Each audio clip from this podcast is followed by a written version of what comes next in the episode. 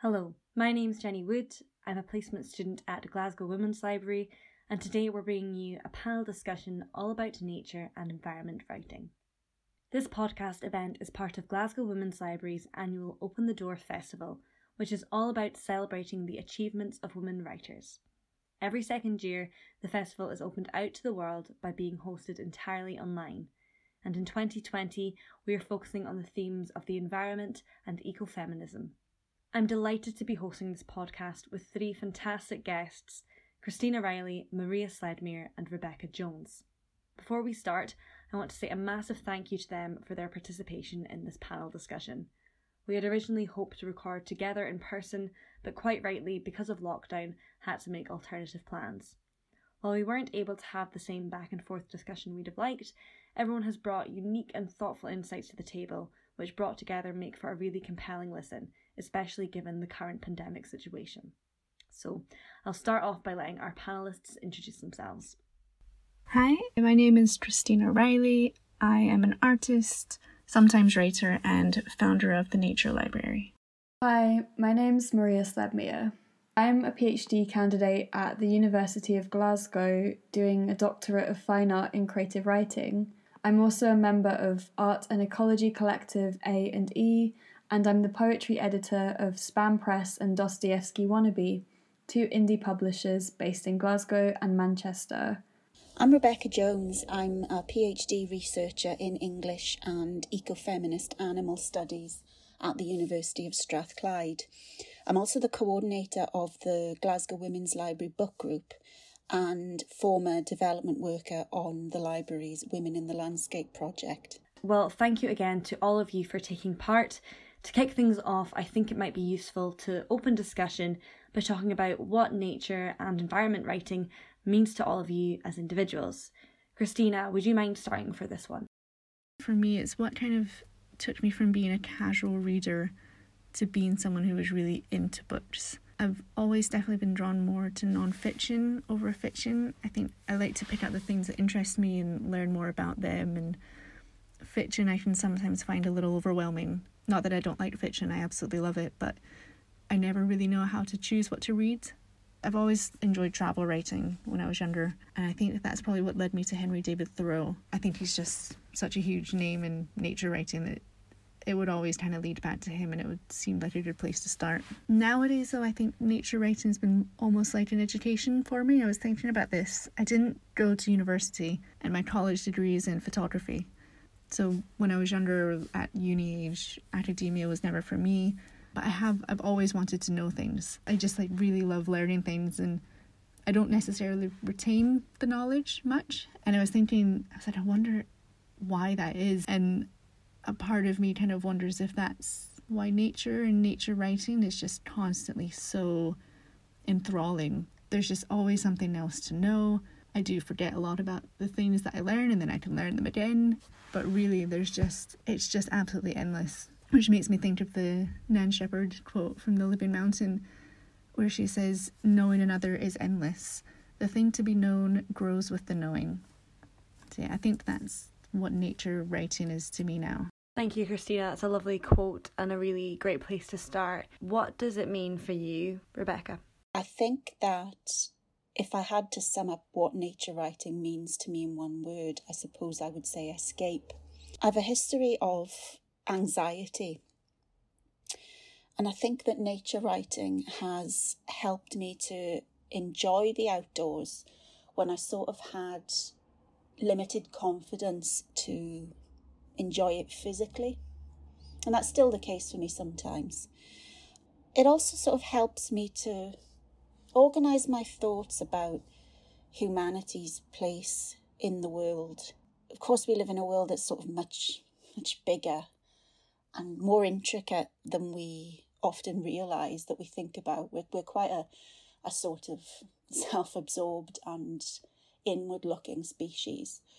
And I, um, I think that nature writing kind of invites us to challenge that perception of the world.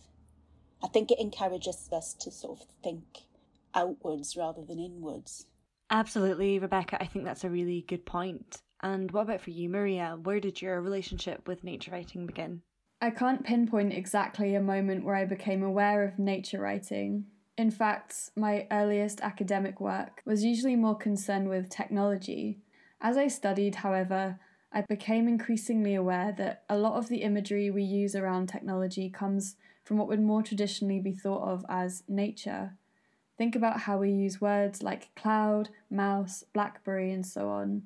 Rob McFarlane has written about this in relation to children's vocabularies.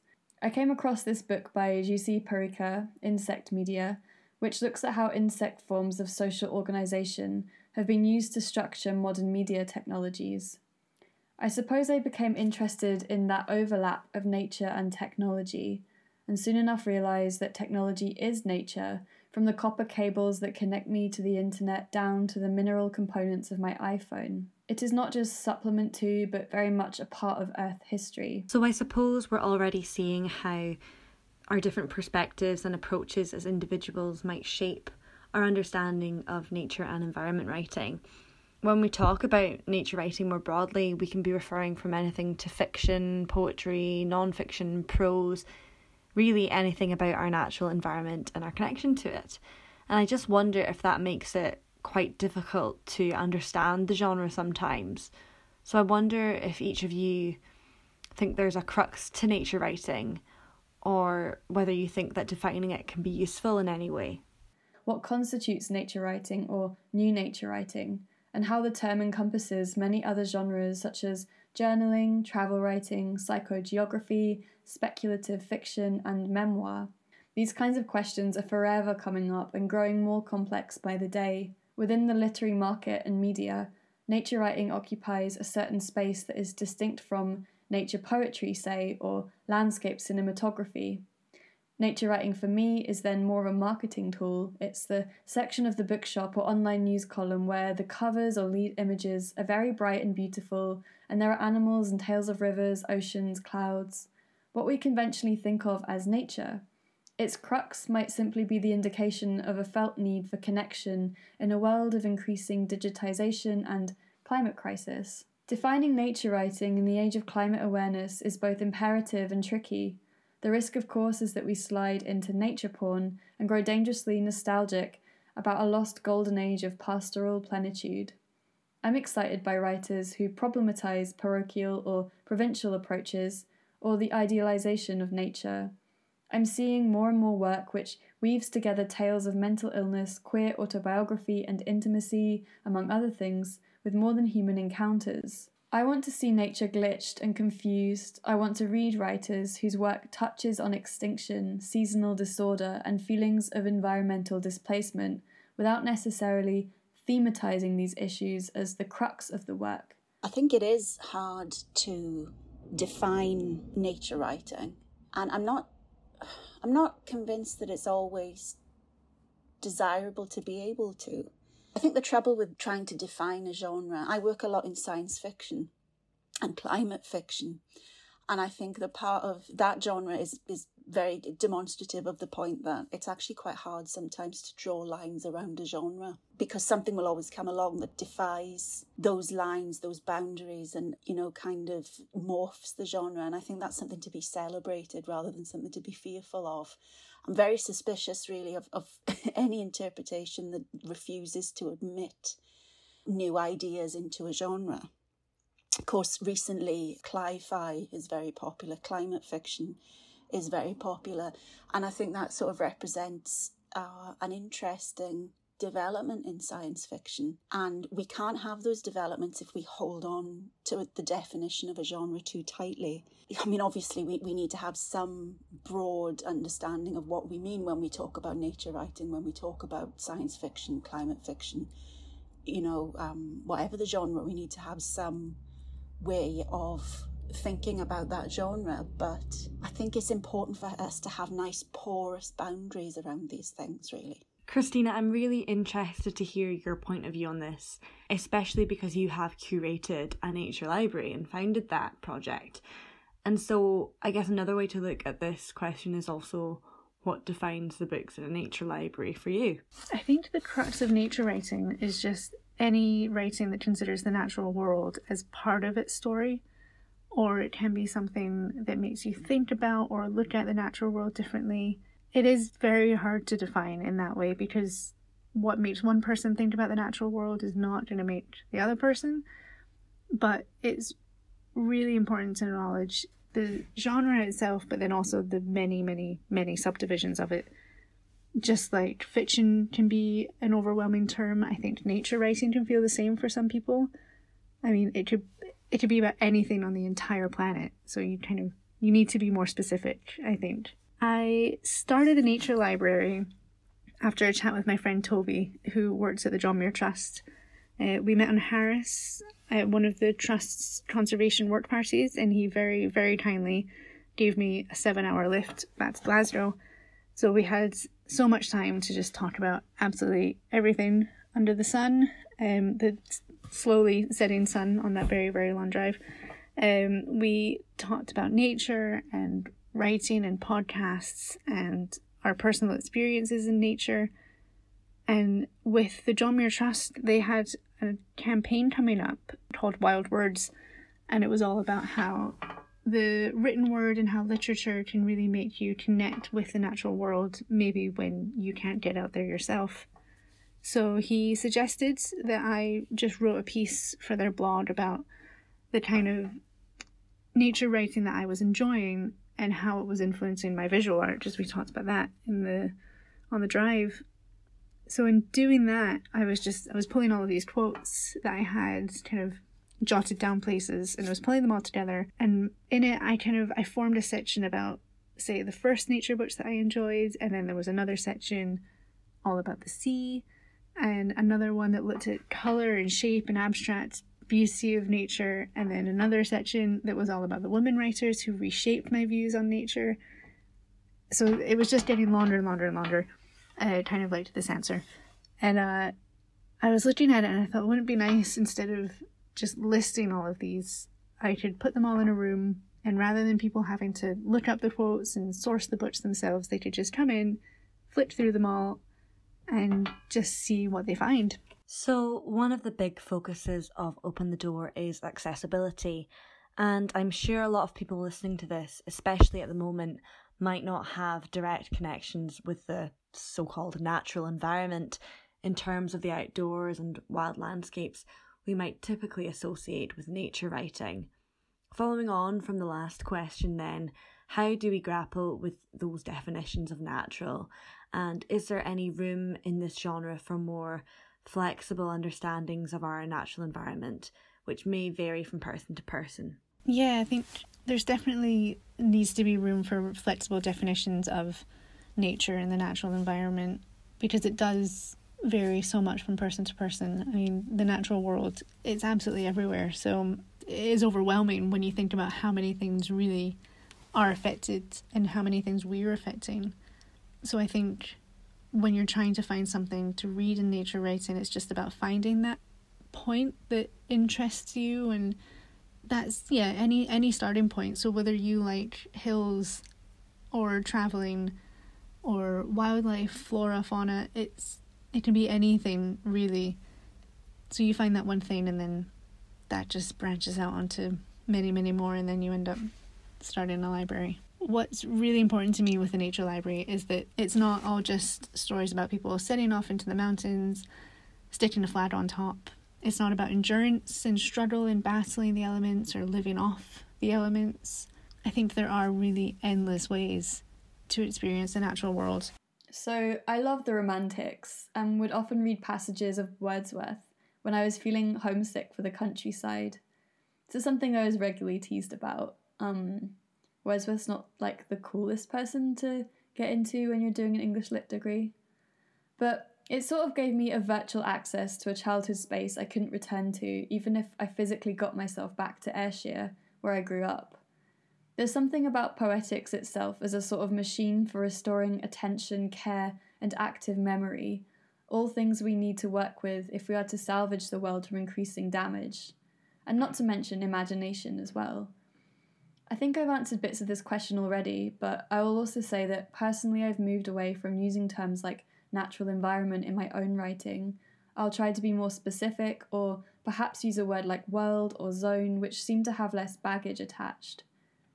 Going back to Nan Shepherd, her encounters with the Cairngorms remind us that we are thoroughly immersed in the worlds we traverse, which are made up of objects that sensuously interact in so many different ways. I'm sure in the not-too-distant future, if not already, there will be experiments with lush V R environments as a way of trying to solve, for example, nature deficit syndrome. As a child stuck inside in endless summers of Scottish rain, I would often visit the brighter climes of video games, from Super Mario Sunshine to Sonic Adventure. A lot of the time I'd just roam around, occupying a virtual body who could jump, fly and traverse space in a way I could not as a pre-adolescent who was painfully ashamed of her body. If I missed a kind of tomboyish childhood freedom in climbing trees, I could at least do that in video games. Now, confined to my once-a-day state-sanctioned quarantine walk, I might try and rewild the same routes by listening to different music. Since I can't currently leave Glasgow, I'll map out the city into zones, pretending that entering this or that park is entering nature. These are obviously not ideal solutions so much as coping strategies, a further kind of game that reveals how unnatural our sense of nature really can be. Nature and space and place mean very different things to different people, particularly if your circumstances are to some degree confining. And I'm thinking a lot about, you know, people with, with disabilities and with physical impairments that make certain spaces inaccessible to them. I think this is one of the beauties of nature writing, is that it can, without wishing to be too twee, it can sort of bring something to you that you might not be able to access yourself for, for various reasons. But one of the things that, that sometimes concerns me with a lot of more mainstream rhetoric and discourse around nature and around getting outdoors is that there can be a sort of almost, a, I suppose, a worthiness to it that is alienating to a lot of people. I think part of the problem is that certainly in mainstream conversations and, and discourse about nature and about being in the environment and outdoors, accessibility is sort of glossed over and not really considered. And it is good for that reason. It is absolutely excellent that Open the Door puts accessibility front and centre. And that was certainly what we were trying to achieve with Women in the Landscape too, you know, making these things accessible to all different kinds of people, and almost challenging this idea that the outdoors belongs to a certain type of person. Because I'm sorry to say that when that happens, I think all too often that certain type of person tends to be an able-bodied, wealthy white male. And I think it's really important that we have nature writing and environmental writing that really goes to the heart of that and asks why that should be, which of course is, is at the heart of, of good ecofeminist theory anyway. Absolutely. I think you're all bringing really interestingly similar yet entirely different insights to these questions, which is brilliant. Um, and it's a shame that we weren't able to meet up in person to actually bounce ideas off one another. I'm putting this together now as if we were, and doing my best to do that. But I think it's great that you're all picking up on different elements. If we move forward, I think we need to address the kind of elephants in the room of this conversation, which are firstly the climate crisis and second covid nineteen, both of which you've already been touching upon as a group. So we currently live in a climate crisis, and I've personally seen a lot of non-fiction books appearing on the shelves recently. For example, just even within the last twelve months, those about Greta Thunberg. But I've also noticed more books within the category of nature writing more generally. So I'd like to know, do you think the climate crisis has influenced the kind of books people are reading and writing?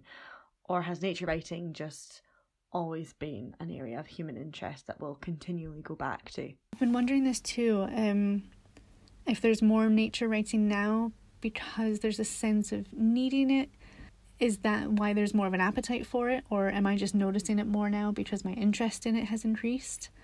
Or has my interest in it increased because of the climate crisis? So yeah, it's a bit of a chicken and egg, I think, uh, and I'm trying not to question it too much and just enjoy the fact that nature writing is so prominent on the shelves. No harm can be done, I don't think, of having more more nature books out there, more people writing it and reading it.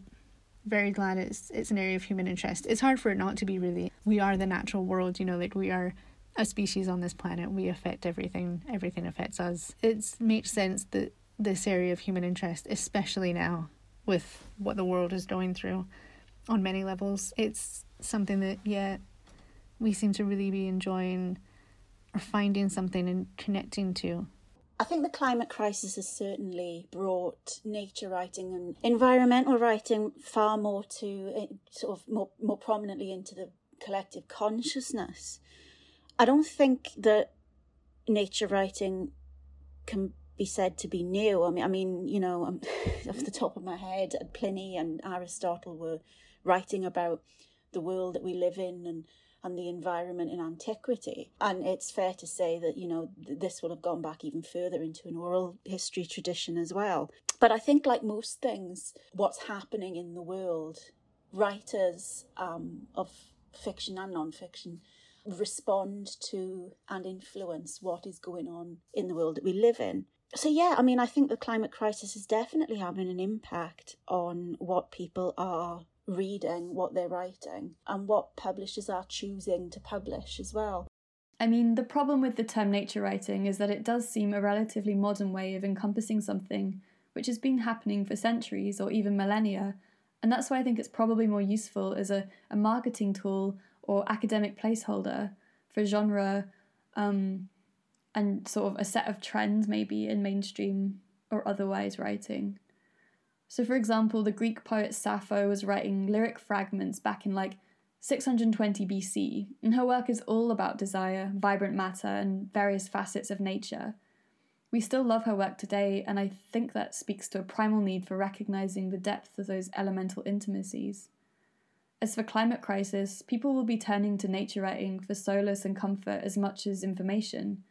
It's really exciting to see the sheer proliferation of books on environmental themes takes centre stage at mainstream bookshops as much as independents. There's definitely a hunger for it. We're also all currently recording remotely as we're in the middle of the covid nineteen pandemic. On a basic level, following what I said before, people are going to want to become more informed. covid nineteen is an environmental crisis as much as a humanitarian, political and economic one. Fundamentally, it concerns the relationship between humans and animals as much as humans and humans. I know that Daisy Lafarge, a brilliant poet, is doing really exciting work around zoonoses, that is the study of diseases transmitted between humans and animals. And if you go back to her twenty seventeen poetry pamphlet, Under Studies for Air, you'll find plenty in there that resonates with now. I mean, the poem Constitution Air literally uses the word coronavirus, and she makes a link between these literal diseases and other kinds of social disease that pollute the very air of the life we breathe collectively. An interesting effect of COVID and quarantine is, of course, the big reports about pollution levels dropping and wildlife returning to former habitats. Since I massively misunderstand how nature actually works and often tick by on wishful thinking, I keep waiting to see dolphins leap out of the Clyde. We've all been hearing birdsong at unprecedented levels. My friend just sent me a photo of a fox curled up in his garden in Shorelands in the middle of the day. As millennials, never in our lifetimes have we seen the neoliberal world of demand, speed and globalist flow slow down like this. Maybe we have more time to notice the in-between of these moments of encounter, and so will be driven to read up more about certain animals or natural phenomena. I think there is a thirst to arm ourselves critically and think about the world, the kind of normal we want to rebuild from this. It's all very well to celebrate ecological enmeshment when we think of our skin, embracing a cool summer rain, eating sauerkraut as a digestive supplement, or sharing a significant portion of our D N A with daffodils. But a virus is also an embodiment of that enmeshment. So we're going to need writing that delves into these ethical, aesthetic, and personal challenges of conceptualising ecological intimacy. Yeah, I absolutely think that the, the COVID pandemic is going to be a major influence on new kind of new inventions, if you like, within the genre of environment writing and nature writing. I think it's a new epoch, to be honest, because, you know, this is just such new territory for everybody. I think that people will be thinking about what it means to be isolated socially and physically. And I think actually, if I mean, we don't really know what recovery is going to look like. I mean, personally, I hope that our recovery takes us somewhere different to where we were before the pandemic broke out, especially, you know, in, in terms of the fact that the, the pandemic is is largely a result of our species, our human species' inability to live sensitively and in a properly entangled way with the environment and with other species. So, I mean, I, th- I think that, I, th- I think it's going to be difficult for us to go back to, the, to to business as usual, I suppose, is what everyone is saying. That actually leads really nicely onto my next question, which comes in relation to Maria's work on the Anthropocene and, as an eco-poet, the fraught relationship we have between our technological lives and nature writing. So I want to ask you, how do we get our heads around this kind of ethical dissonance where efforts to connect with nature become muddled with technology or human intervention more broadly, as you were just saying there, Rebecca, and that being the thing that also harms nature? So is it something that you are all conscious of or that you find to be a challenge? Maria, I think it would be nice to start with you here, as this is your area. As I've said previously, I see technology as nature. I think this is all a scalar problem about what it means to think ecologically. You can play this obsessive game of trying to go zero waste. If you are lucky, you can give up your laptop, your supermarket plastic. You can go live on a self-sustaining colony somewhere. A lot of nature writing can pretend that it's possible for everyone to escape into nature and leave technology behind for the wild, whereas the likes of Amy Liptrot and, to be honest, countless poets will use social media platforms as a kind of poetics, snapping their ventures wild swimming, foraging, or arranging flowers at home. Dave Borthwick's Twitter feed, for example, is a kind of estuary of endless wildlife photography, and through it I access birds, bodies of water, trees and starlight I would never see in Glasgow. It's a form of ecological re-enchantment, and it's just there every day. Sam Walton's Adventures Wild Swimming or Gloria Dawson's foraging stories on Instagram seem to feed into their writing and become part of a general ecosystem of what it means to, in some sense, be an eco-poet, or loosely, a nature writer. Is poetry just another kind of content though? How are we perceiving value here? What is the data cost in terms of physical cloud storage of this kind of image generation of the environment? I'm thinking of Alaskan server farms. Having said that, we have to admit for our own sanity that we are all hypocrites. This is something Morton says. We shouldn't beat ourselves up, but think about the scale of the issue. Most of environmental damage comes from decisions made at the level of huge corporations, drilling pipelines through indigenous land, exploitative oil companies, governments with inadequate environmental policy. We need to be careful about reducing environmental ethics to neoliberal individualism and consumer choice. Yes, I feel guilt at using a MacBook, but especially in times like these, my internet connection might be the only way I can do activism or contextualise global crisis beyond problematic mainstream news coverage. You know, the concept of the Anthropocene and whether that is what we are now in, especially given the awesome power of money and technology, is, you know, it's it's a very interesting one and very, very complex, I think. It's, I think it's very hard to come up with sort of, you know, these kind of tweetable solutions, these short solutions to such massive problems. Of course, our technologies have helped to to empower a lot of people, but I think, you know, we, we need to think very carefully about who is who is excluded as well from these things. And I think that nature as a as a broad concept sometimes is accepted as as kind of collateral. You know, environmental degradation, I think, is accepted as the necessary price to pay for, for the things that we have. And of course, that all stems from this idea that the environment is not where we are. We are outside of it, we're above it, and it's just a resource. But our dependence on the environment, I think, is becoming horribly clear at the moment. Uh, it is a challenge. I think it's very, very challenging. And I think that actually, much as I value enormously theoretical work on ecofeminism and the environment and nature, I think this kind of issue really benefits from fictional approaches and poetic and artistic approaches to help us grapple with it, because it is so complex that it requires that kind of, you know, that, that kind of emotional engagement with it that, that is afforded by by art and by writing. And for that reason, I think the next few years are going to be really interesting in, in terms of nature writing and poetry and, you know, creative writing around the environment, as well as in non-fictional discourse. Yeah, I think um, definitely the, the issues where how we connect with the natural world, but also in a time where technology is just snowballing with advancements, um It, a lot of it, yeah, it's definitely a challenge. Everything is a contradiction, it feels sometimes. And I definitely often feel like a hypocrite for, I mean, talking about nature writing so much, but, you know, if you still fly long haul or have a smartphone or don't buy everything organic, like there's these little things that you kind of, it's hard not to, to feel like a hypocrite sometimes, I think. Um, But yeah, we can only do what we can as individuals, and that does mean making some hard decisions. And I do, there's a big part of me that says these things like, oh, it's it's about little things, but it does need to be big things now, I think, Jen. I'm not saying that reading nature writing is going to change the world, but it's definitely spurred on how much I feel about the issues and also how quickly I want to act on them. So if everybody is doing that, and I believe that a, a lot a lot of people are, it, it has to make a difference. It's it's hard to go backwards when you're becoming more aware of that and becoming more involved.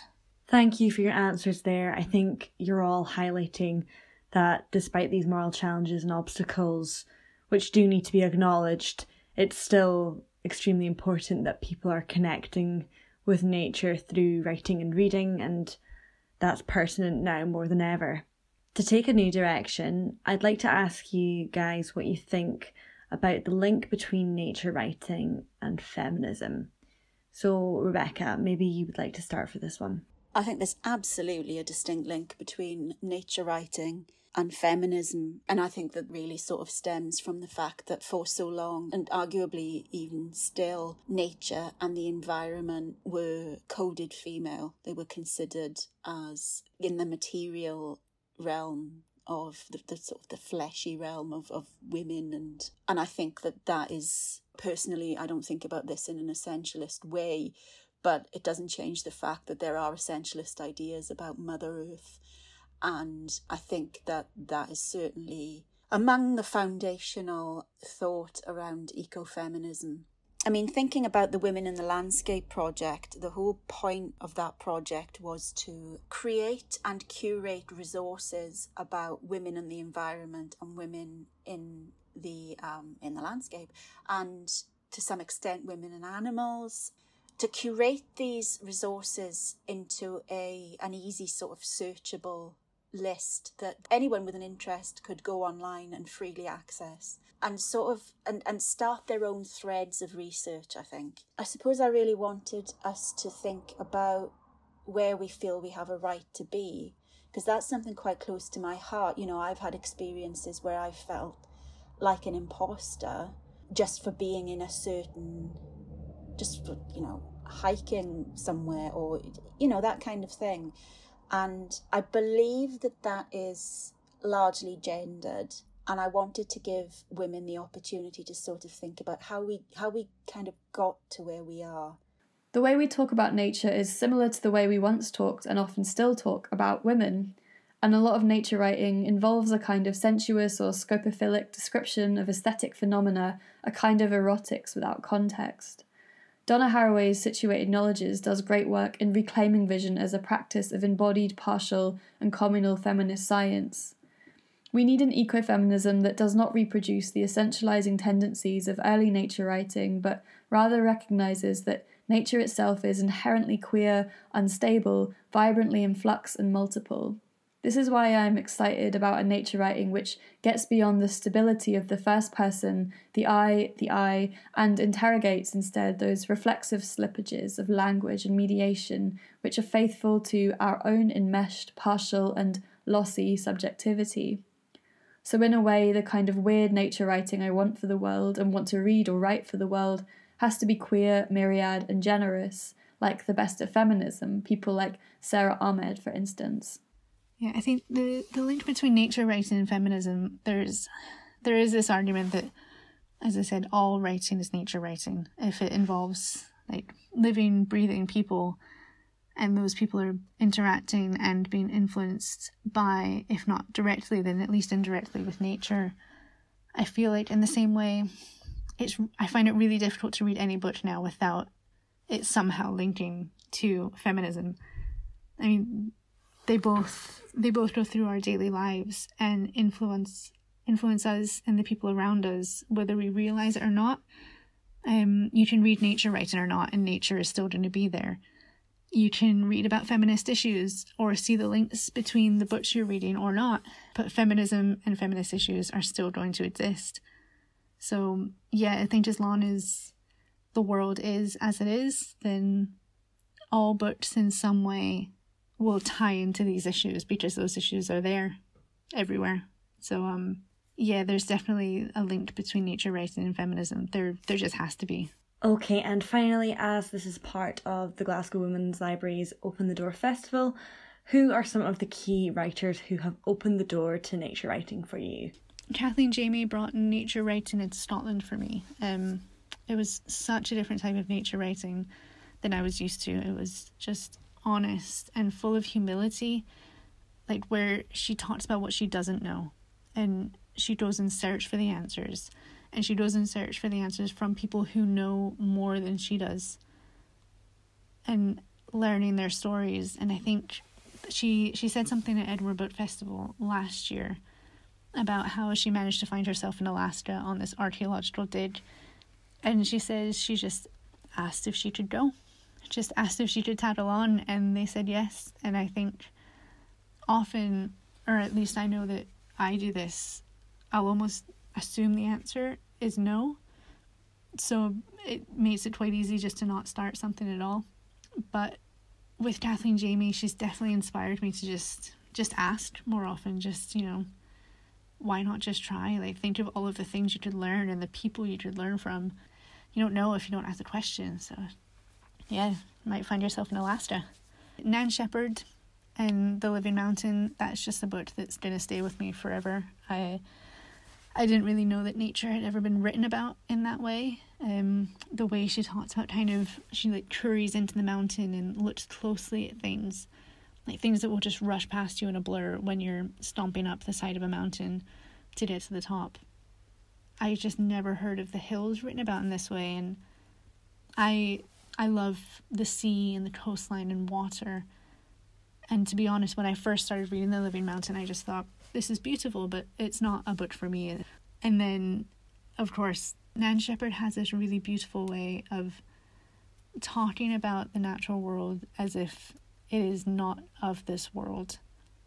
But at the same time, it's the places that you know, and it's little things, it's these like tangible things that you do recognize, whether it's heather or streams, common flora and fauna, written about in a way that is just spellbinding.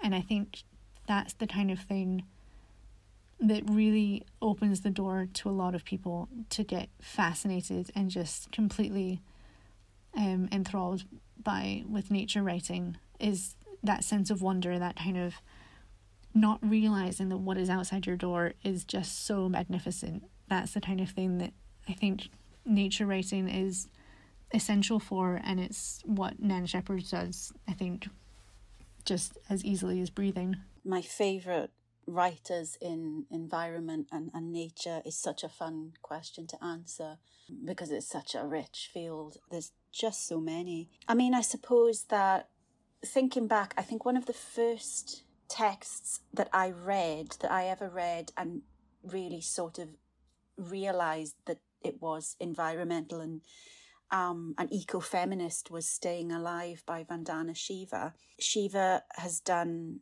for years and years, decades, has done a lot of work around the growing of food in India and how organisations have effectively disempowered the people, and particularly women, by effectively buying things and selling them back to them.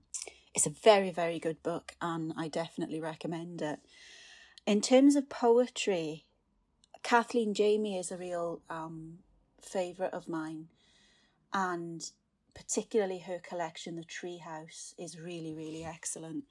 There's a beautiful anthology that was recently published by Vertebrate. It's called Waymaking, and it's an anthology of women's adventure writing and poetry and art. And it's absolutely, it's such a sumptuous book. I mean, it's just a joy to flick through and just to dip into. But it really, it, you know, it, it really touches on women's relationship with outdoor activities and with outdoor space, you know, and swimming and um, bouldering and hiking and all kinds of things. And it's really, really just a, a beautiful escape, really. I could talk about Ursula Le Guin, Amy Liptrot, McFarlane, Derek Jarman and others, but I'm going to use this space to talk about more emerging writers I'm currently excited about who probably get less press. Firstly, a shout out to Nina Mino-Pals, who recently won the Nan Shepherd Nature Writing Prize. I discovered her through an amazing essay she wrote for the Willow Herb Review called Small Bodies of Water, where she addresses the complexity of identifying home, heritage, gender and embodiment. Beautifully, she weaves together reflections on menstruation, swimming in Shanghai and Hampstead Heath, learning to write in Mandarin, girlhood, family identity. I'm interested in writers who do this work of weaving. Theoretically, I am indebted to Sandeep Parmar, Barney Kapil and Nisha Ramaya's book Threads on this matter. I also love Rachel Allen, whose book Kingdom Land is a brilliant collection that looks at female bodies, meat, violence, myth and working class experience. Caspar Heineman's Novelty Theory, which came out last year with the eighty-seven Press, is just stunning as this irresistible work of Anthropocene poetics played out in the space of everyday consumer capitalism, queer experience and millennial anxiety.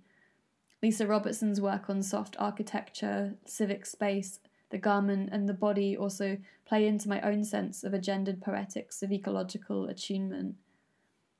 Along with Rian Williams, I'm editing a forthcoming anthology called The Weird Folds, Everyday Poems from the Anthropocene, which will be out later this year with Dostoevsky Wannabe, a Manchester-based indie press that I've already mentioned.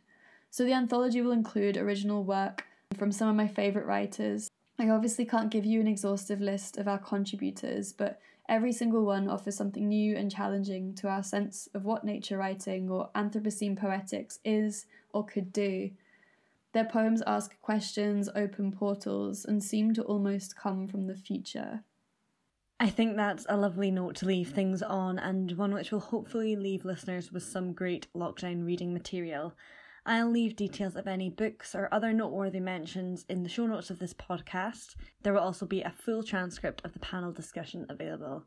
I just want to say another massive thank you to Christina Riley, Rebecca Jones and Maria Sledmere for their participation in this panel discussion. I've honestly had a brilliant time putting it together and working with you all, albeit remotely. There will be lots of other digital events for the Open the Door Festival this week, so make sure to look up the Glasgow Women's Library website for details, or you can follow what we're up to over on Twitter. Thanks again for listening.